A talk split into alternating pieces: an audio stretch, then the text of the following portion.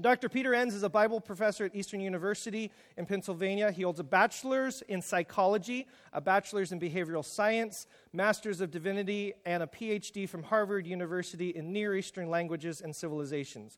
Uh, he's the author of several books, including um, The Evolution of Adam, uh, Incarnation Inspiration. He's an avid Yankees fan, which probably might do some damage already there. Uh, actually, I think we have somebody else here who's going to be right with you on that and we've asked him to come and speak on his two most recent books. And so please welcome uh, Dr. Peter Enns for part two for The Sin of Certainty.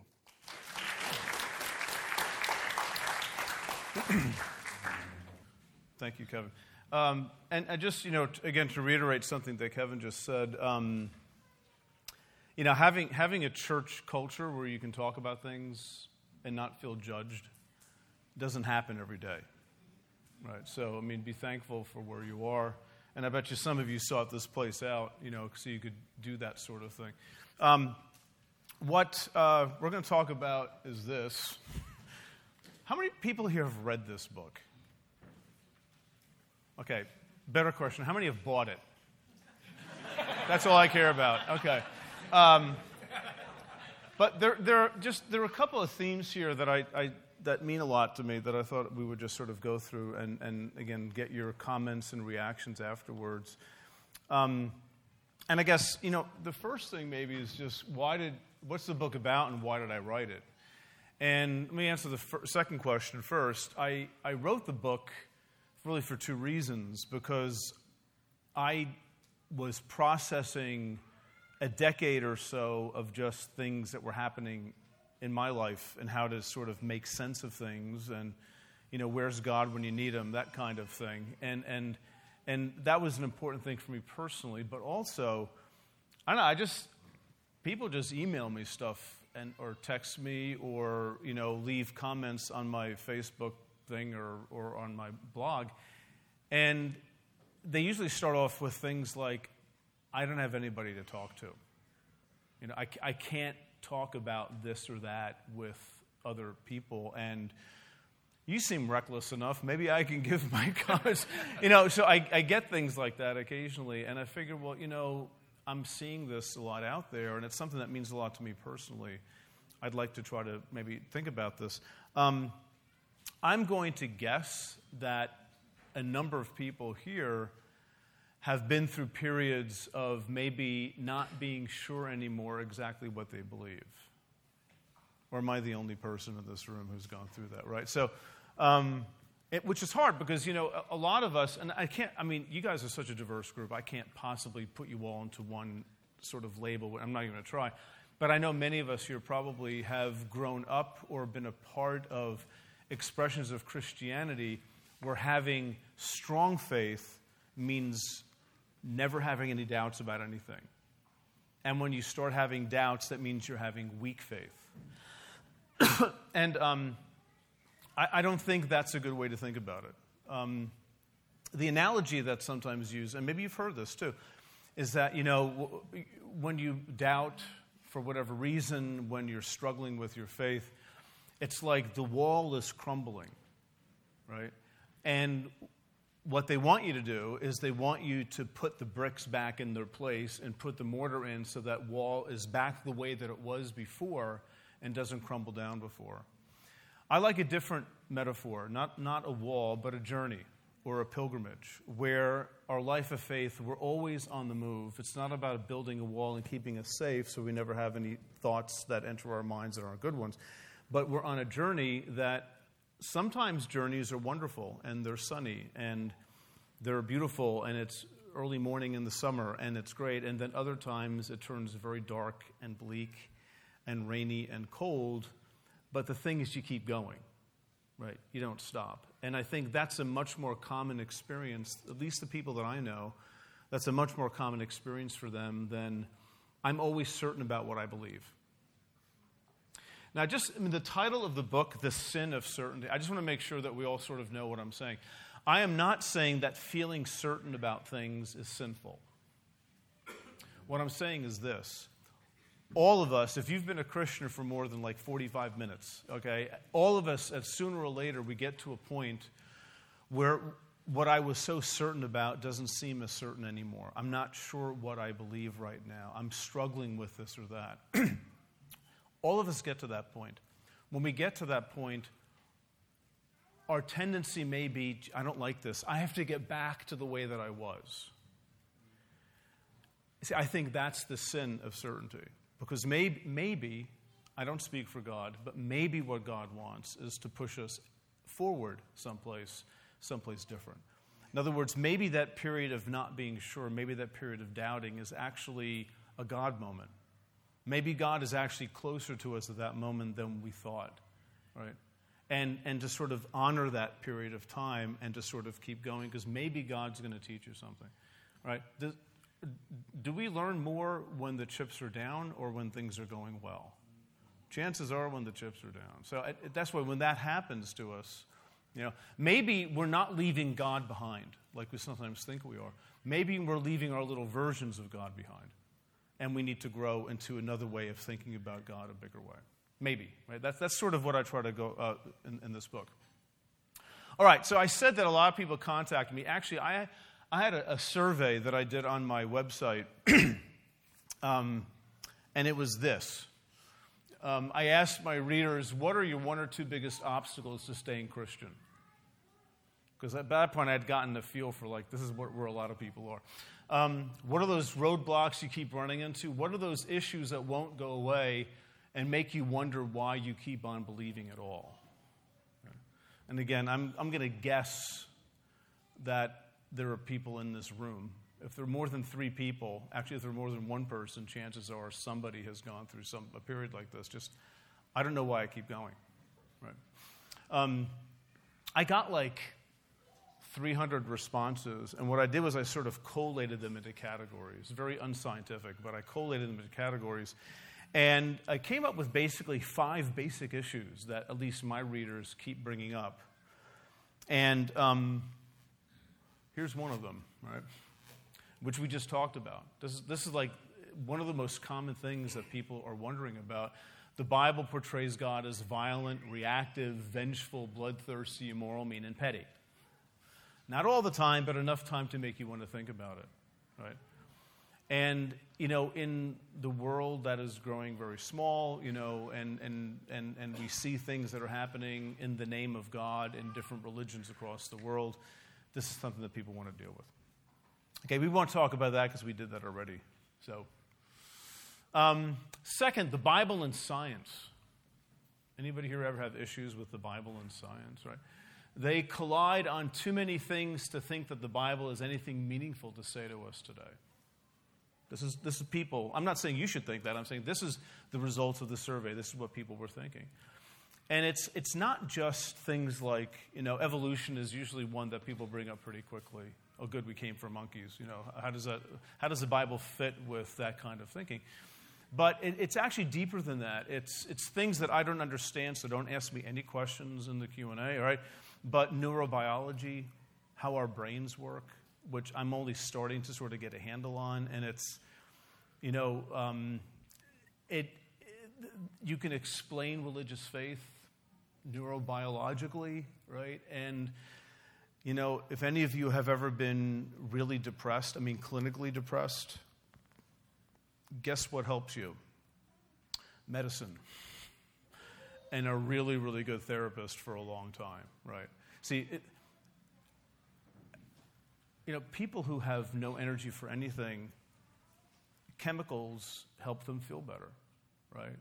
And as a Christian, if people I mean, I'm not a doctor or a therapist, but if people I know who are clearly deeply depressed, I'm going to send them to a doctor.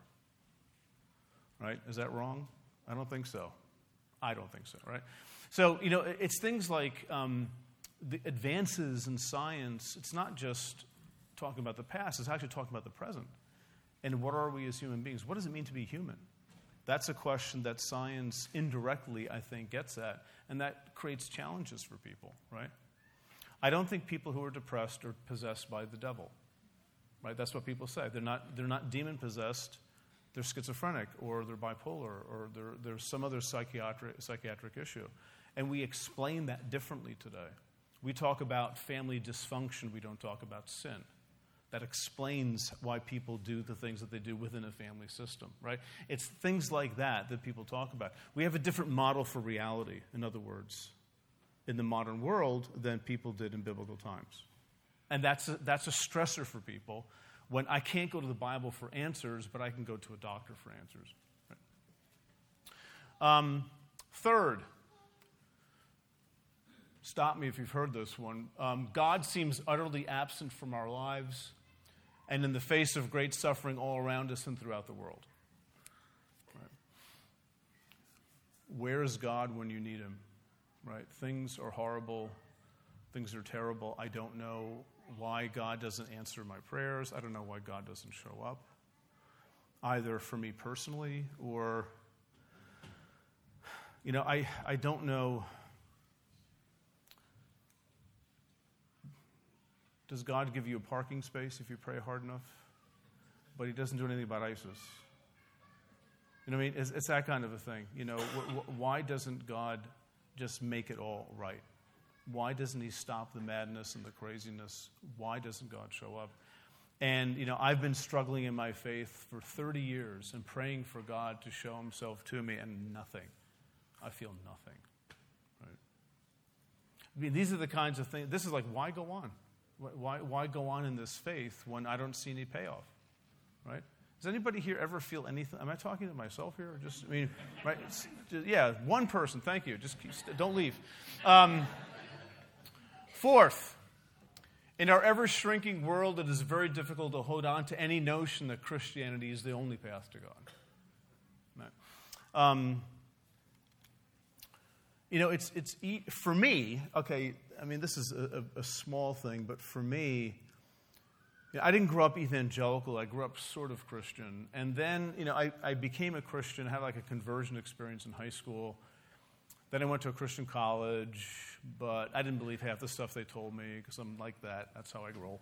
And, um, you know, then I went to seminary and, you know, I learned a bunch of stuff and I was very happy. Then I went to Harvard and I was taught by a lot of Jews. I mean, real Jews who like know their Bible and are actually very religious, right? And all of a sudden, you know, my world was very small, but now other parts of the world were invading my little private space. And had to deal with people who were very different than I was, who didn't think at all like I do, but were good and decent people. See, it's easy to live in the world in isolation if we demonize everybody else. But if you get to know them, what happens? Hey, they're not so bad. By the way, the Israelites had the same experience. They went into captivity in Babylon against the enemies, and when they had a chance to come back, many of them stayed. They liked it there.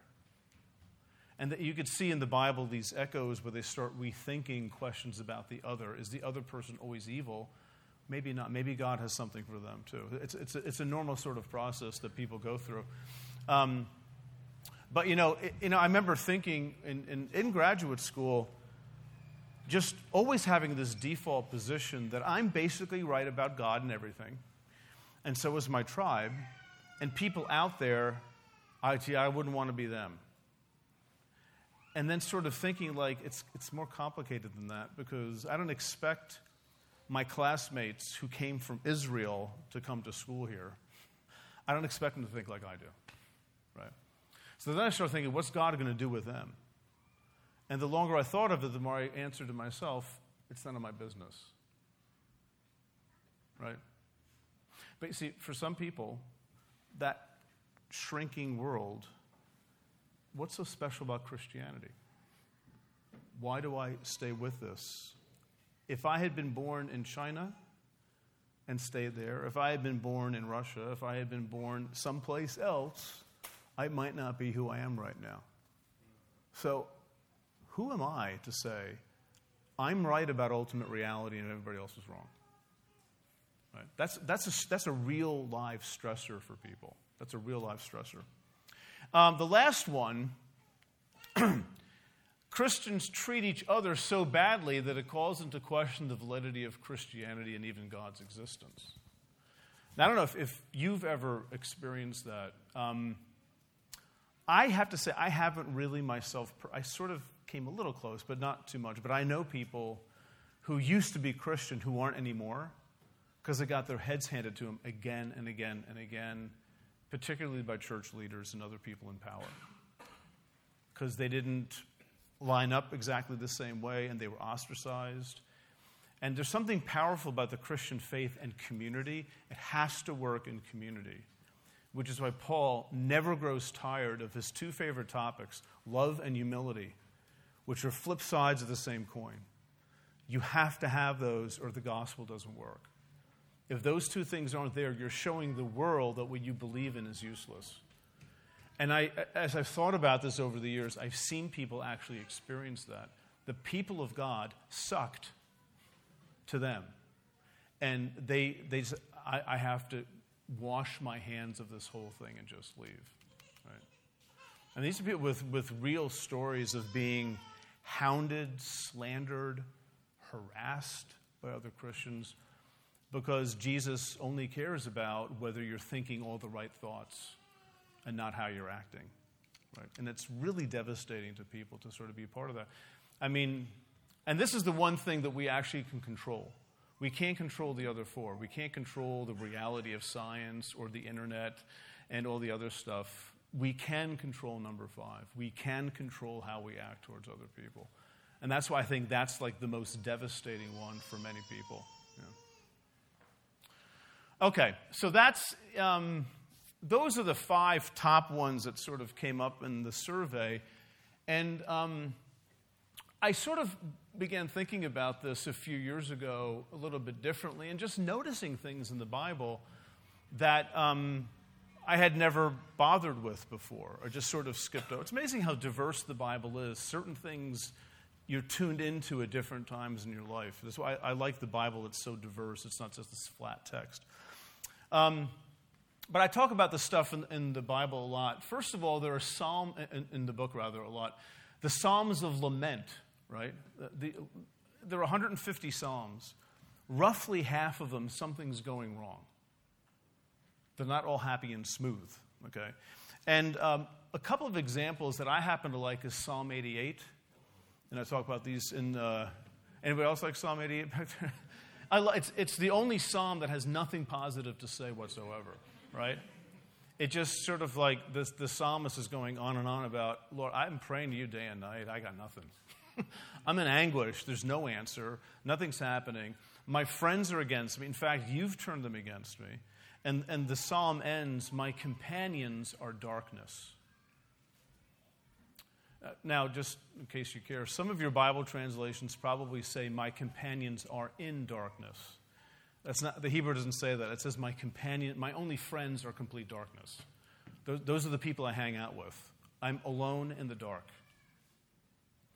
And I, mean, I love that psalm because um, that reflects where a lot of people are at times in their lives, right? There's a psalm for you, folks.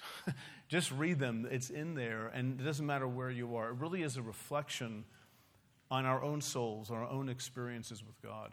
And I, I like the honesty that that psalm has, Psalm 88. It's not trying to paper it over, it's just, here it is. See, the people who compiled the book of Psalms, sometime after the exile, they compiled the book of Psalms. There were more than 150 Psalms written, folks. There has to be. They picked these. They wanted these in their book. Right? I, I just think that's an amazing thing, you know. These were deliberate choices, not mistakes. These are part of their sacred text, the ancient Israelites because they reflect how people actually experience God sometimes. Um, uh, the next one after that, Psalm 89 is, is, is a rather lengthy psalm, but this psalmist is even a little bit sarcastic with God because God doesn't come through the way God is supposed to come through, right? What, what's the issue in this psalm? Basically, it's this. He goes, Lord, you are so awesome. I can't believe how awesome you are. You're the creator. And you know what? You're faithful and you're trustworthy, and nothing can ever crush your faithfulness and trustworthy. You're just the best thing ever. Oh, and you know what? And you gave us David as a king, and you set him up as a king, and you also said that you would never have a son of David not sitting on the throne. His kingship would be perpetual. There would never be a time when the, when the kingship of David and his line would come to an end. God, you're awesome. Right? Until you get to the second half of the psalm, it goes, oh, wait a minute, that's right. The exile. What happened in the exile? 586 BC, the line of David comes to an end. Right? Um, was my memory fails. Zedekiah, the last king of the south, who's the last king in the line of David, he is blinded and taken away into captivity by the Babylonians, but not before his sons are killed right in front of his eyes. So, end of the line of David. And they go into exile for roughly 50 years. And you know what? People are asking questions what's the deal? you know, what happened to the promises of God?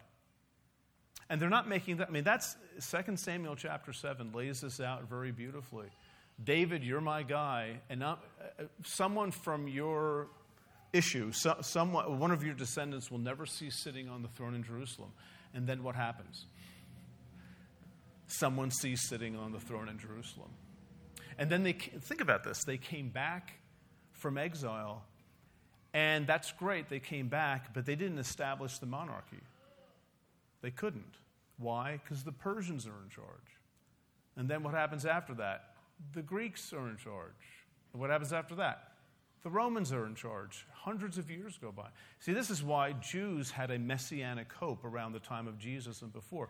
Who is going to come and deliver us from these outsiders who are living in our land to give us our land back and our people back and our heritage back? That's when Jesus started speaking. People said, maybe this is the guy to do it.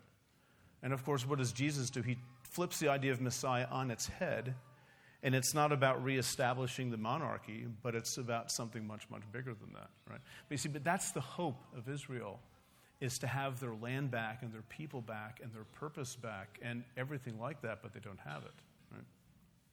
So Psalm 89 basically takes God to task for that. And basically, I'm not exaggerating. Read it yourself. You get to like the 30s. You know, it's, it's about I don't know, 40 something, 50 verses, uh, verses long. You get into like late 30s, early 40s. And basically, the psalmist is calling God a liar. It's really hard to get around that. He's so mad, right? How long, O Lord, will you abandon us forever? Earlier in the psalm, he said, O Lord, your, st- your faithfulness lasts forever. Now he says, maybe it's your absence that lasts forever. He's actually, there's a little bit of sarcasm. There's a hint of sarcasm in that, That's, which is why I like that psalm because it validates my personality type. But anyway, um, okay, so a couple psalms there. Um, two more. Ecclesiastes, right? I mean, this is like my favorite book of the Bible because you know he's just not having a good day. Um, you know, um, some of you who know something about the book of Ecclesiastes um, there's a refrain in the book vanity of vanities, all is vanity, right? Which isn't the best word. It's misleading in English. In Old English, like the King James, that made sense. But today, we think of vanity of people looking in a mirror for too long. That's, it means vain. Things don't really matter. That's really what it means. Uh, some of your translations probably say meaningless. Everything is utterly meaningless. I think a much better way of putting it is absurd life is absurd. It doesn't make sense to me. I don't get it. That's why, you know, when my kids didn't like something that I did, it didn't make sense to them. They'd say, Dad, this is stupid. This is just so stupid. I, this, is, this is so, they don't mean dumb. They just mean it doesn't make any sense. It's absurd. It's like it's an affront to reason. This is ridiculous, right? That's what Ecclesiastes is saying.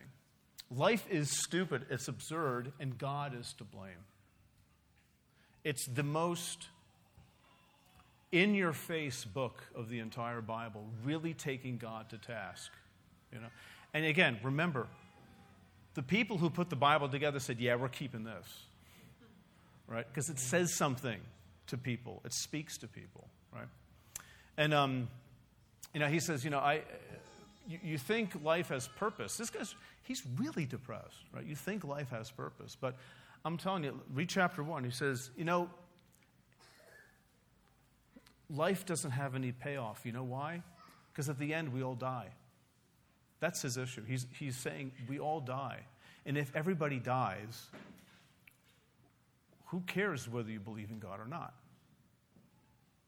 Now, you're all saying, yeah, we go to heaven afterwards. Okay, there is no such, the, the Old Testament doesn't talk that way. And he says, you know, in chapter three or five, I forget where it is, he goes, Who knows whether the soul of an animal goes down and the soul of man goes up? We, we don't actually know what happens to us after we die, he says. So don't use that to calm me down. All I know is I'm, I live and I work and I try to do the best I can, and everything I do comes to naught because at the end of the day we die. Oh, and it's worse than that, he says. After you die, you're going to be quickly forgotten by those who are left behind. Just like you forgot all those people who died before you came around. Right? This is not for the faint of heart. He's really like, he's turning the screws. He's trying to make you depressed. Right? And when you get to the end of the book, I mean, this is a faith crisis we're seeing right in front of us here. And it goes on for 12 chapters.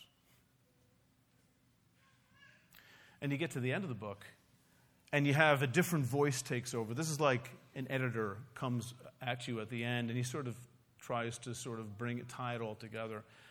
And he says things like, the words of the wise, because this, this guy in Ecclesiastes, his name is Kohelet, the preacher or the teacher, he's sometimes called. He's a wise man, he's a sage. And the editor says the words of the wise are like goads, like firmly implanted nails. What does that mean? He's like a shepherd who has a goad. What's a goad? A long stick. What do you do with a stick? You poke the sheep to make them go in a certain direction. And to make sure they get the message, you put a nail at the end of it and then you jab them. In other words, the observations of people like that, they hurt. Are you uncomfortable? Good. You should be uncomfortable. So respect what he says, but don't linger there. And he doesn't, he doesn't get anybody off the hook. He doesn't get God off the hook. He doesn't get this writer off the hook. All he says is this The end of the matter, all has been said. Let's not talk more about this. Fear God and keep the commandments anyway. I mean, think about this, right? It's, it's, this guy has a faith crisis. Nothing makes sense to him. God is to blame. And the book doesn't try to make it all happy at the end. He says, listen, the guy just, you ever feel this way? Listen to him, that's fine. But here's what you do in the Old Testament fear God and keep the commands anyway. In other words, regardless of how you're feeling, keep moving forward anyway. And to put that in Christian language, I'd put it this way no matter what you're going through, keep trusting Jesus and moving forward in Christ anyway. That's, that's the Christian way of putting it. But what I love about this book is how just brutally honest it is. It's not an example of like, boy, this person has really bad faith. Don't be like him. 12 chapters of like, don't do this, right? But it's, it's again, it's like the lament psalms. It's expressing something of what we all experience in one way or another sooner or later.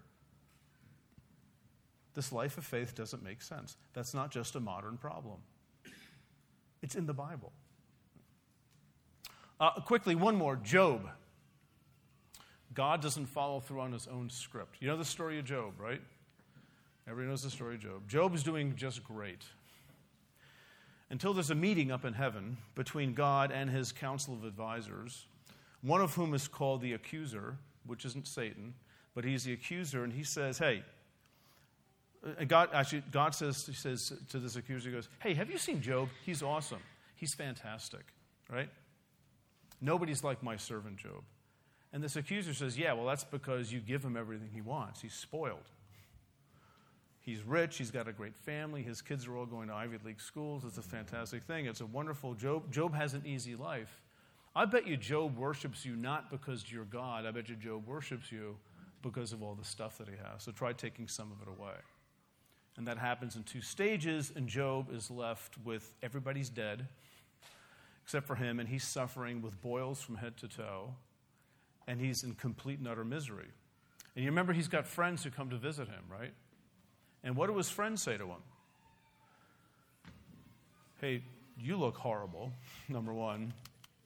They don't say anything for like seven days because they're courteous of the fact that this guy's suffering. They're actually good friends. But then they basically say, Job, what did you do to deserve that?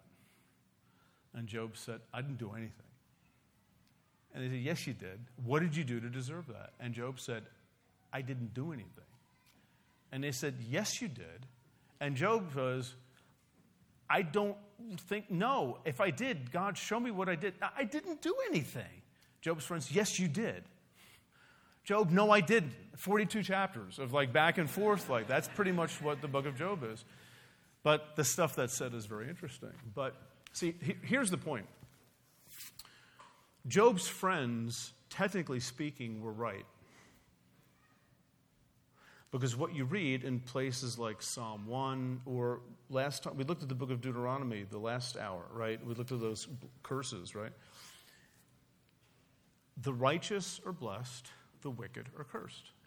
If you're righteous, you'll be blessed. If you're wicked, you'll be cursed. Hey, Job, how's it going? Wow, you look pretty cursed to me. You must have done something to deserve it. That's a view of retribution. That, that's a retributional theology where God is retributional. He, get, he pays you what you deserve. But Job knows he hasn't done anything wrong. And that dialogue goes on and on until the end. And what Job does, he basically he sticks to his story. He holds his ground. He doesn't give in. In the very last chapter, God speaks again to Job and to Job's friends. And, and God says something I think that's absolutely amazing. At the end of the book, at the beginning of chapter 42, he's, he speaks to Job's friends and he says, You have not spoken of me truthfully like my servant Job has. Think about, just, just think about that for a second. All Job's friends are doing is basically quoting the Bible back to Job. Good things happen to good people, bad things happen to bad people. If you're, if you're going through suffering, you must have been punished. And God Himself says in the book of Job, You have not spoken wisely as my servant Job has. Now, what's the point of this? Struggling with faith in the Bible, Job is struggling too with God and what God is up to. His friends aren't struggling. Of course, they're not suffering either. They're not struggling because they just read the book and it's right there.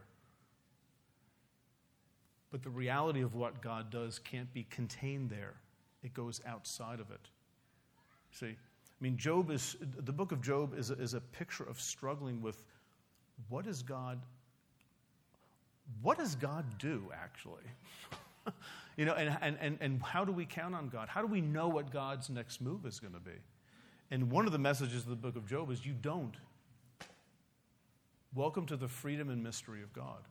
See, see these books here, these are just three examples. You know, for me, they are um, important reminders that the story the Bible tells about the life of faith is very honest about things they don't always work out the way you think they should.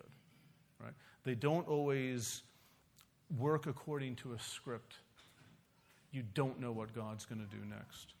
But that's why I like Ecclesiastes so much because he sort of gives God and everybody an earful. And at the end, the answer is still keep moving forward. I, know, I hear you. I'm not minimizing your pain. I'm not saying your suffering is a fantasy. Keep going.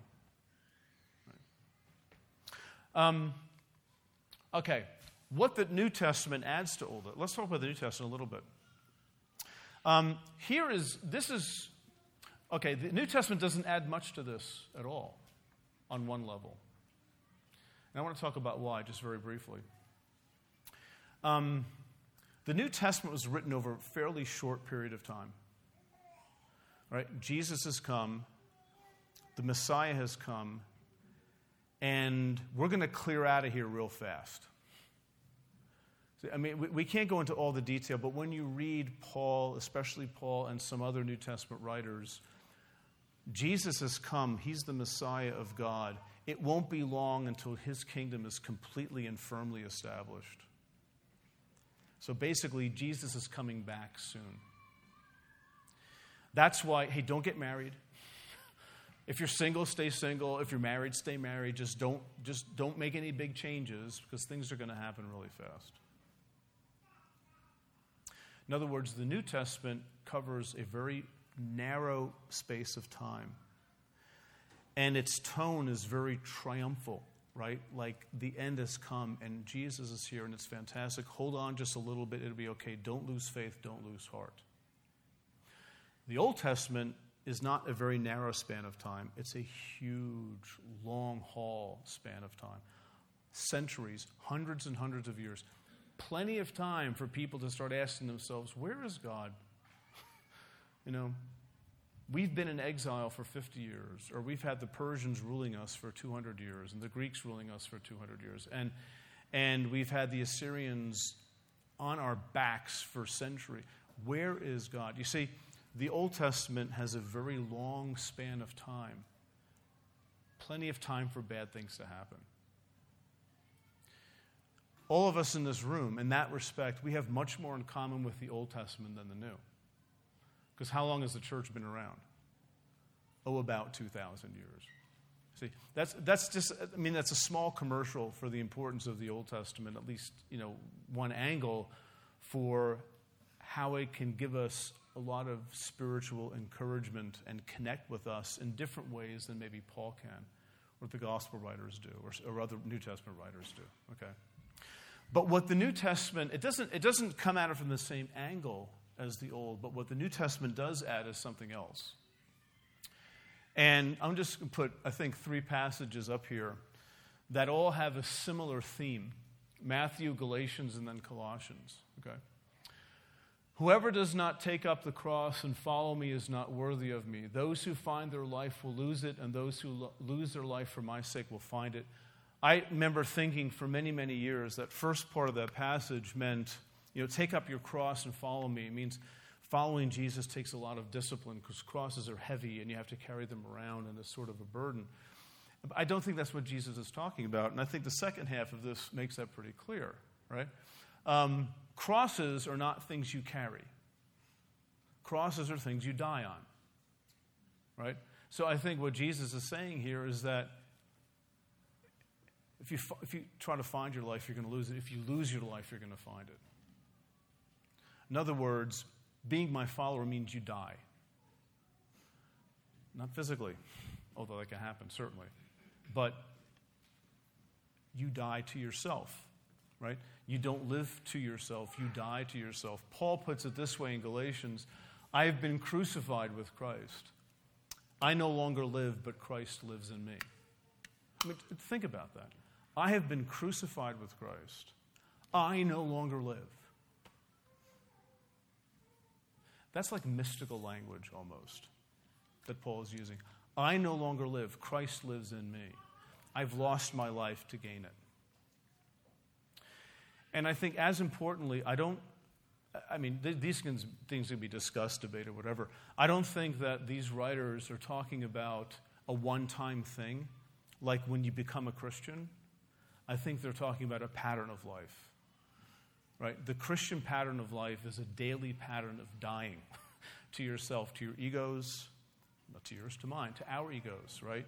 To our wills, to our way of seeing the world and submitting to God and being in communion and harmony with the Spirit of God, which is an ongoing task for, that Christians have. Right? And Colossians 3 for you have died. Again, not physically. Paul's reading to people, writing to people who are alive, so they can't be dead, right? For you have died spiritually, and your life is hidden with God in Christ. And again, if we tried to unpack what that means, I think we'd be here for a very, very long time and not have a good answer. Right? But our lives are hidden with Christ in God. Li- we're with Jesus, and our lives are hidden with Him in God. Right? All this to say is this the Christian life has a goal. And that goal is not necessarily being certain about everything you think. the Christian life is more about losing the desire to be omniscient and to know everything and to be certain and cocksure of yourself and be continually in a process of dying to yourself, of losing your life to find it. It's squashing our egos, right? That little control center in our brain that wants to iron everything out. And that's very much where I live. I love my control center of my brain. I love figuring the world out. I love being right about everything, right? But that's, that's, that's the part that has to die, that has to be sacrificed, so to speak, to live a life in communion with God. See, the Christian life, in other words, is much more than you got to know what you believe so you got strong faith. The Christian life may be about dying. Dying and rising as a pattern of life every day. And that's some deep stuff. I don't understand it. But I'm trying to not figure it out. I'm trying to experience it and sense it when that's around me, right? And letting go of the need to be right about everything. Um, there's a great story. I love telling this story because when it first hit me, it's about Mother Teresa. um, I was in my own sort of period of like, I don't even know what's going on in my life anymore. I don't know what I believe. I don't know why I believe it. And I like to tell people like it, it was really bad until I met this woman on the internet. I mean Mother Teresa, not somebody else, right? But I, I, was reading a story about her. Nobody's laughing. They think I'm kind of a prostitute or something. Um, but I was reading a, a, a pretty well known story about Mother Teresa, um, which when I heard, I said, Oh, I've been doing it wrong. I think I understand something. She uh, was talking with uh, John Kavanaugh up there. John Kavanaugh just died about a year or so ago, I think, and he was a philosopher at St. Louis University, Roman Catholic philosopher. And he was going through his own crisis period of not having clarity in his life and not having the sense of certainty of all that stuff that people go through eventually.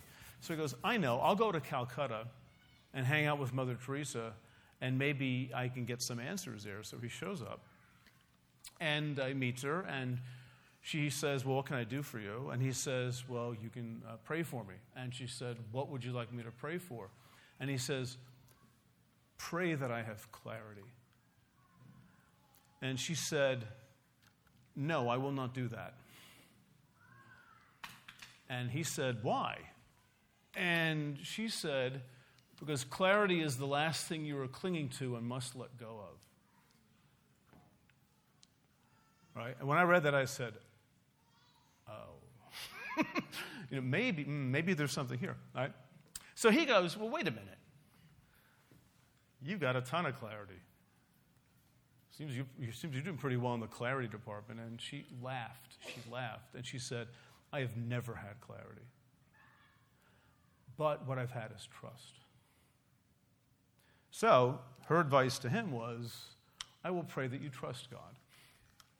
See, again, when I, when I first heard that, I just, you know, we all have our little moments. Mine happened to be sitting at a computer reading this on the internet. I don't even know where I, how I stumbled on it. Um, but I remember thinking, I said, this is one of the most profound things I've ever heard in my life. And I'm like 45.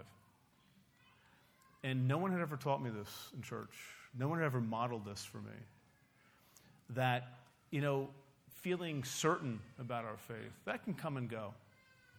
In Mother Teresa's case, she didn't have clarity in her faith. She, she had basically an ongoing faith crisis from, if I remember correctly, like the late 1940s until just before she died in the 1990s. Right? but she trusted God anyway and worked at it and talk to people about it. And, you know, look what she did. Not too shabby. you know, and I'm thinking, like, I think the connection between her suffering and her faith crisis and then her acting out of trust anyway, that's a profound lesson, at least it is for me. Maybe there's something more important than being really, really certain about what you believe in. Maybe we have seasons where we have clarity. Maybe we have long seasons where we don't. And to be among people who understand that and who give you permission to be human. That's a very, very big thing. Um, so, anyway, I really like what you had to say here, and maybe, maybe you do too. Um, okay, last slide here. I'm gonna. What time is it again? Oh, it's only six. Okay, we, a couple minutes. Just tying it all together, I'll just put these up here. Maybe we can talk about these too. Um, clarity and certainty, like knowing what you believe, those things come and go. I, I have moments where I feel more conviction and clarity and certainty about some things, but other seasons where I, I have very little. And it just comes and goes. And, and I do wish that, you know, my church influences in my younger years would have been very upfront about that instead of trying to hold everything together so you never have difficult questions. I just say, go read the Psalms. go read Ecclesiastes. Go read Job if you want people with profound theological questions of faith. Right? Um, struggling with our faith is a normal part of the journey of faith. Um, if you struggle with faith, you're not broken. There's not something wrong with you. You're not weird. You're not sub Christian. You're not on a lower level. You're just in a different place on a journey that we all take. Right? And it's, it's sometimes very hard to tolerate people like that when you're feeling pretty certain. Right? So that comes back to love and humility, I think. Um, struggle with faith is driven by some sort of pain or suffering, which includes mental anguish. That's just my opinion. I could be very wrong about that. There could be many more things, but in my experience in talking with people and just in my own life, it's when things don't go well, profoundly not well, unsettlingly not well. That's when you start thinking about this kind of stuff, right? You have to. I just, you know, just the Bible is one story of losers after another, right? Like, where, where does the struggle with God begin? Chapter 2 and 3 of the Bible, right? I mean, even, you know, the word Israel, the name of the nation, we read in Genesis that that name is interpreted as struggle with God. When does Israel get it right? I'll tell you exactly where Israel gets it right. In the book of 2 Samuel, starting around chapter 6 or 7 until chapter 10 about four or five chapters. What happens in chapter 11? David and Bathsheba. Everything goes down the toilet from there. Okay? There are about five chapters where Israel, the glory days, where they're getting it right, they've got a good king, and things are going pretty well. Israel's story is a story of struggle. Read the prophets. Nobody's getting it right, but they have glimpses of the future. They have glimpses of a time when things will be settled and God will reign and the people will understand and the law will be written on their hearts and all that kind of stuff, which Christians believe that's the Jesus era, right?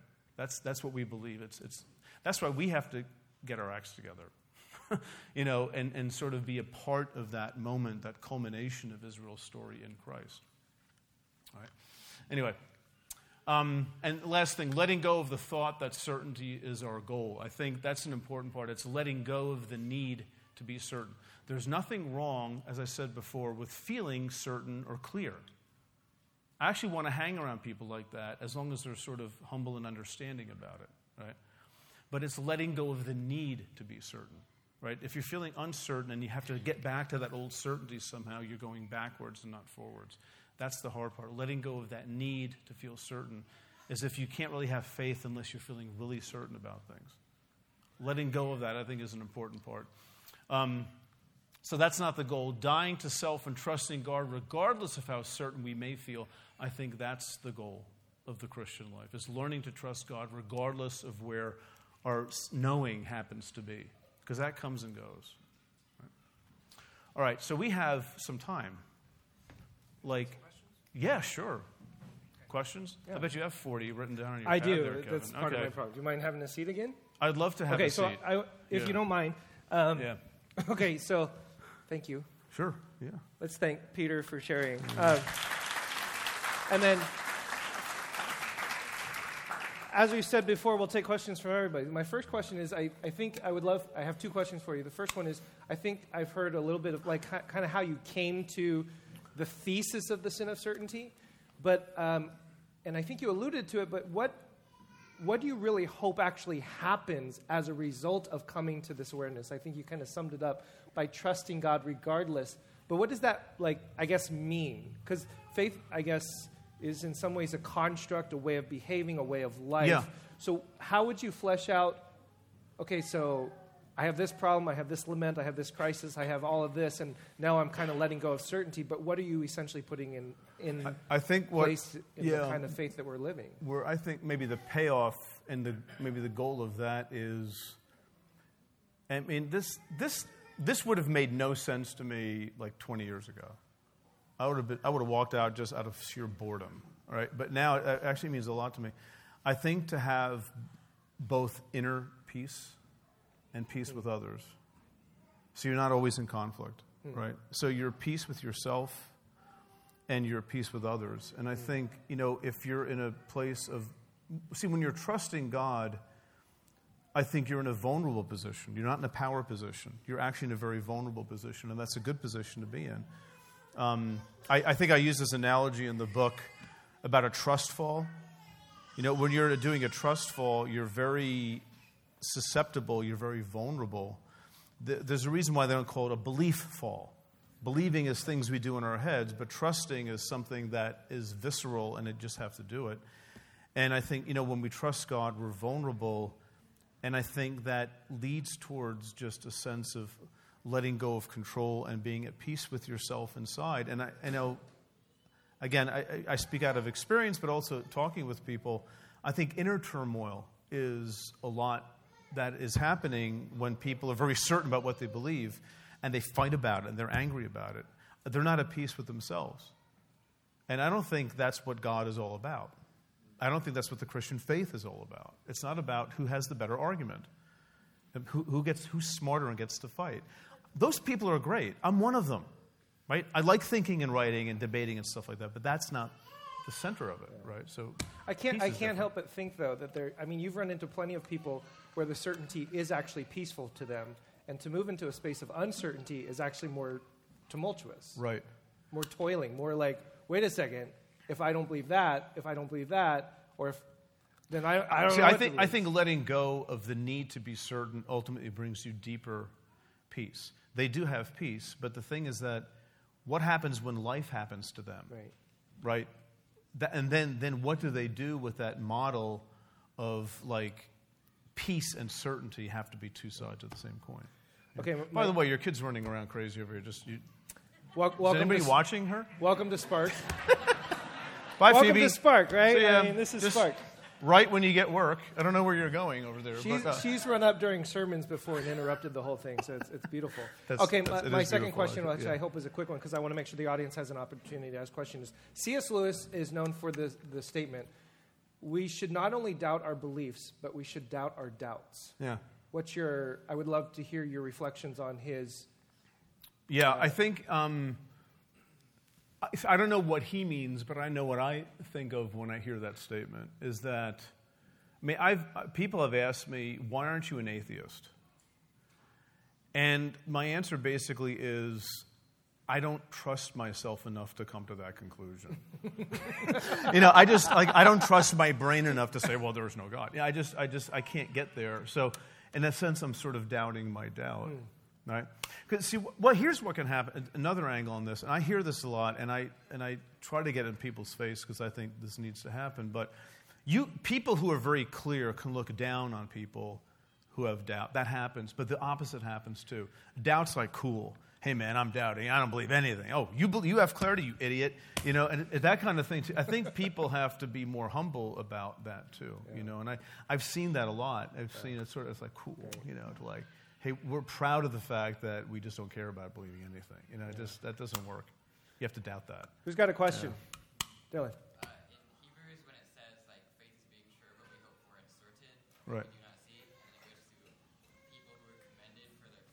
Yeah. That fit in? That is- yeah. that is a great question. And, and the proper answer to that and the proper answer to that will, will make me miss my flight at 8.40 tonight. it's a very good question. Um, yeah, the book of Hebrews disagrees with me, uh, shortly put. Uh, Yeah, see, I think. Um, Well, the, the, the, the verse is yeah. faith is being certain of what you do not see, right? I mean, Right. uh, It, so that's Yeah. Dylan's question. right. Yeah. How do, how do you, what do you say to that? Oh, I, I want to do justice to your question, but let me, let me poke at a couple things that might make you think a little bit. Um, the book of Hebrews is a rhetoric of warning, which is appropriate in a particular moment of context. I mean, we have to look at the whole. See, people have talked about how the book of Hebrews doesn't get along with Paul very well. I mean, there, there's, there's theological diversity in the book of Hebrews vis a vis other parts of the New Testament. And so when you're in a context of, like, say, persecution, where the followers of Jesus are saying, it's not angels, it's not the law. Don't cave into old ways, don't cave into Greco Roman ways, stay the course. Look at all these models of faith of the Old Testament. That's part of the rhetoric of warning to keep people on the straight and narrow in a particular moment of crisis. See, James says something like, you know, don't waver in unbelief, right? Don't, don't, don't waver. And I'd say, okay, James, how do you handle some of these lament psalms? Are they wrong? Or is James again talking in a context of persecution, whereas this is not the time to do that? Now is the time to actually stay the course because the time is short. Don't give in. Right. So I, would look at it. I, I, in other words, the, another way of putting that an answer to that very good question is, I want to look at the context of the book of Hebrews and what the book of Hebrews is trying to accomplish, and look at verses in the context of that and then maybe put the book of Hebrews in conversation with Ecclesiastes or lament psalms. Okay. Could, could it also be true? I mean, you talked about the word faith, uh, both in the Greek and the Hebrew, meaning trust. Yeah. It's not like an, uh, the word belief, which is an assent to a proposition, Right. but it's actually trust. So could the Hebrews passage also have that? The question I had in my mind is like, what is the word that's used for certain there? And that, that, that, could, that could play a role. Um, what you don't find, I, I'm adamant about this, what you don't find in the New Testament is you now have intellectual certainty, never to have any doubts intellectually. Right. It's more, don't waver when the axe is about to come down onto your head. Right.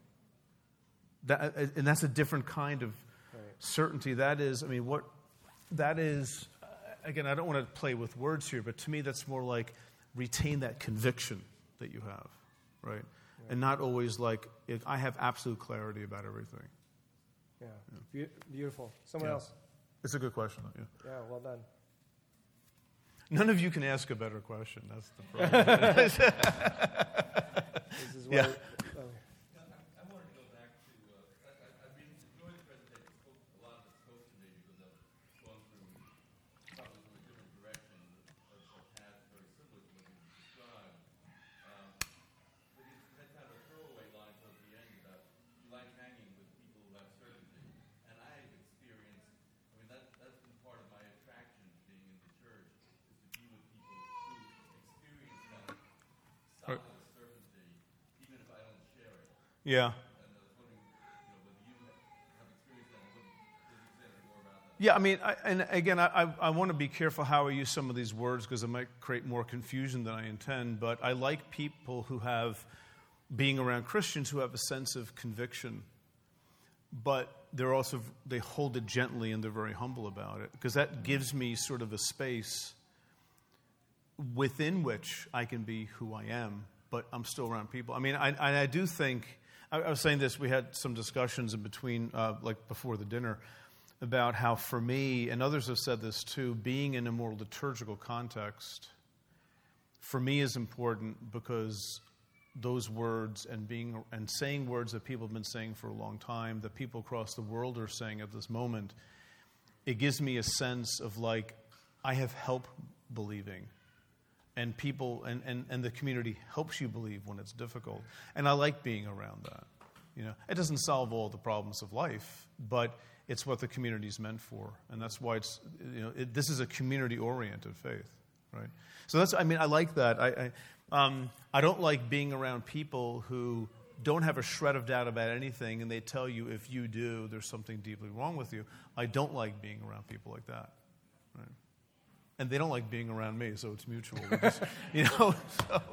So I asked you a question earlier that I would love for you to answer them. Uh, we talked about, I mean, in this context, there are words like Christian, evangelical. Um, uh, my question is, how would you, after going through all of this, how would you describe yourself? What terms would you use, and what what meaning, like what kind of category, if there is one? Yeah. How would you describe yourself if somebody asked you? So, what do you believe? Yeah. What? That's sort of slippery because, I mean, I, I put it differently in different audiences, but um, one way that, you know, people ask me, so are you still an evangelical? And I hate that question. I just, because I don't want to deal with those categories. So I've come up with an answer. My answer is I'm a post evangelical evangelical.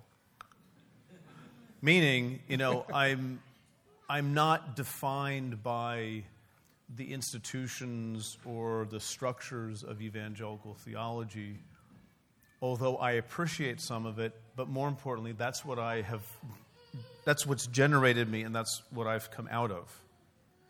So I don't look back with disdain. I look on sort of the margins, sometimes on one side of the line, sometimes on the other side of the line, but that's the trajectory I've come out of, and I want to respect it and honor it. And, and I have you know, a lot of students at Eastern University, an evangelical college, which is still very progressive in its evangelicalism, but it's still an evangelical college. And young, young students, they learn things, not just from me, but from the university, and they say to themselves, I hate my church. They lied to me. And I say, hold. Don't ever, don't say that. Don't, don't, don't look down on them, but honor the fact that that's where you were. That's what, you, that's what formed you. And your journey is going now in a different direction. We'll honor that too, but don't look back with disdain. And I try to capture that a little bit when I say I'm a post evangelical. So, post evangelical, capital E, I'm a post evangelical, lowercase e evangelical. If that makes any sense. I just like to confuse people, like Jesus did. when he talked to- Congratulations. Somebody else. Does anybody else have a question? I think they're pretty certain about what they believe. They, They're, they're pretty certain you're a heretic, right? oh, they've heard it all before. Yeah. They're, just- they're fine with it. So- James.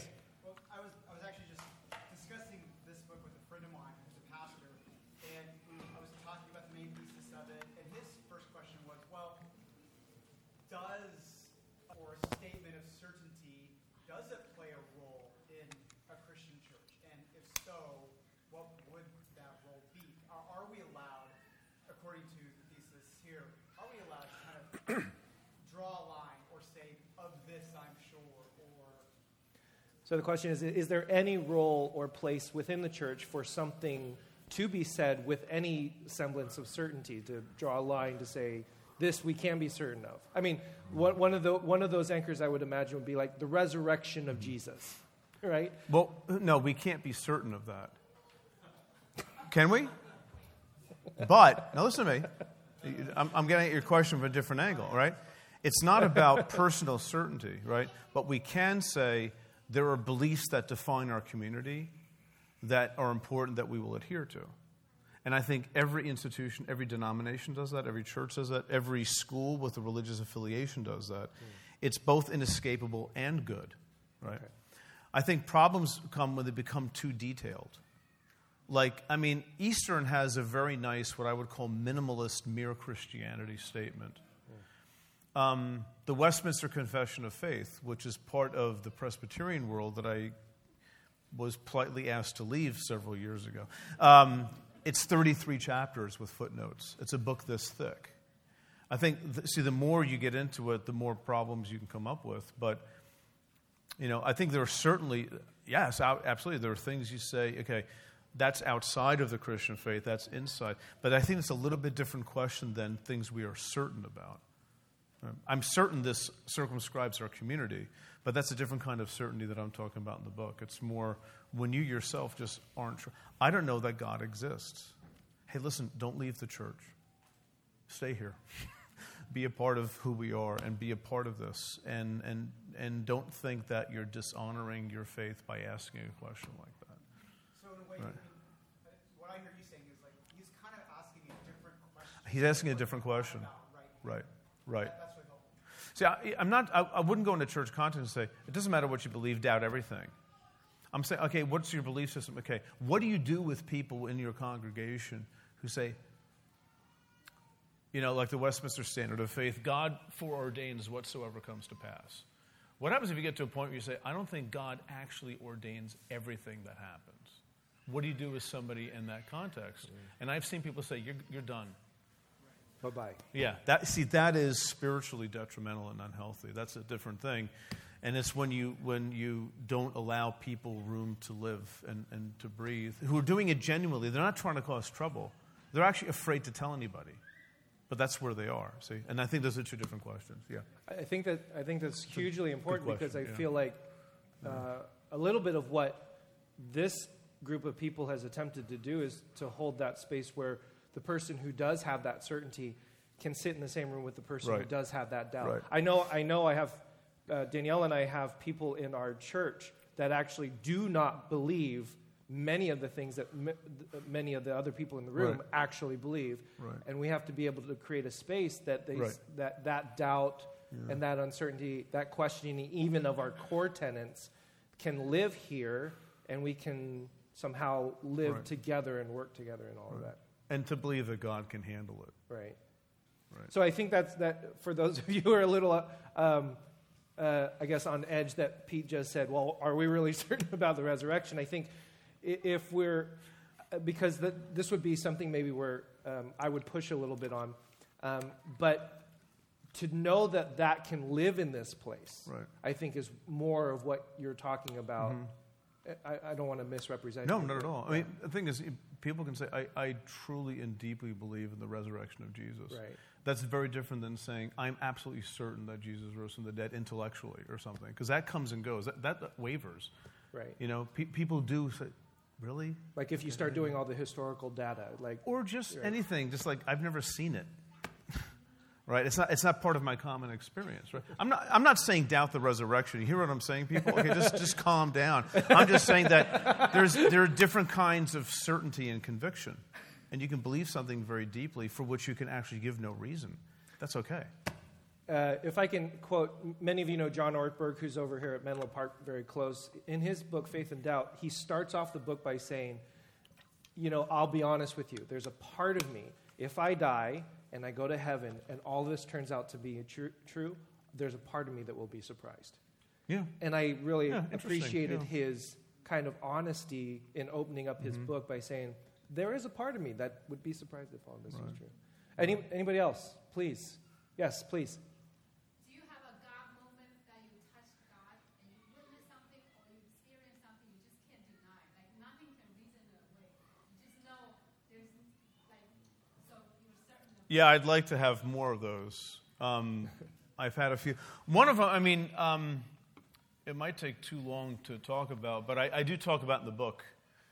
It has to do with my daughter, and she was suffering a lot with depression and anxiety, and just a moment of the weirdest thing happened that I knew what was happening at that moment. And, you know, weeks and months go by, and I could find other ways to explain it. But I, I made a decision not to do that, to, to not filter everything through an analytical process, but just to let the experience remain as it is and to accept it. So, yeah, I mean, I, I've, I've had. I've had several like that where it's just it, it like bypasses the normal channels of my life. It doesn't go first filter through here and then finally get out someplace else. It went right into here, and it's just like immediate experience. And you know, I mean, I've this has been said by several people, and I've come across it um, recently by a couple of different authors. But um, the future of Christianity in the West, people are this bold to say, is being in touch with the mystical side of the Christian life, which is something that simply, it's not that it simply defies explanation, is that it doesn't even go there. It's not something filtered through our left brains, but it's something more that's right brain instead of left brain. And I thought about that and I said, I think that's right, because we've, we've, we've privileged the analytical side and that's done some great things in the West. But when you start thinking God can be circumscribed by our ability to analyze and to think logically, I think that's a problem, right? So, I mean, I, those God moments are, I think some people have them more often than people like me. That's an occupational hazard, but, you know, you have them and, and you hold on to them. And, I mean, I mean, it's a good question. It's obviously hitting, striking a chord with me, but um, I remember I was talking to a ch- in a church in San Francisco, actually, a few years ago, about some of this stuff. And um, one person, a young, young guy, maybe around 20, early 20s, he said, um, What you're saying makes a lot of sense, but it's very unsettling to me for my faith. And I've had all these experiences of God. Are you telling me that they weren't real? And I said, Oh, no, no, no, no, no. I'm not saying that at all. I'm saying this is just another thing that we sort of add to the equation. And sometimes our experiences and what our thoughts later on might be, they don't always align. Okay, I, I think I've had experiences of God when I was fairly young, in my teens and 20s. And I think differently about God today than I did 30 years ago. But that doesn't mean those experiences were ungenuine or inauthentic. I think they were encounters with God in an age appropriate way. you know, the way I was back then, right? So, yeah, I mean, I think experiences are very important, and, and we should be on the lookout for them. Those are our Ebenezer's, you know, those are the, those, those rocks that we sort of hold out, and we, look, we come back and look at those moments when we need to. So, yeah. Well, in some ways, your experiences are like when you say you have an. Ex- I love what you said in an age appropriate way. And as you grow older, it's not that your new experiences with God replace those. Right. Your experiences or the way in which you experience God just simply expands into new Right. categories, right? New, Right. New ways, and through the intellectual way, or through a science way, or through having a child, Right. or whatever. It gets more complicated the older we get. Right. But that's life, too, right? Life is more complicated at 40 than it was at 12. Right, and that's part of it. So. Would you please uh, thank Pete for coming and um, Thank you.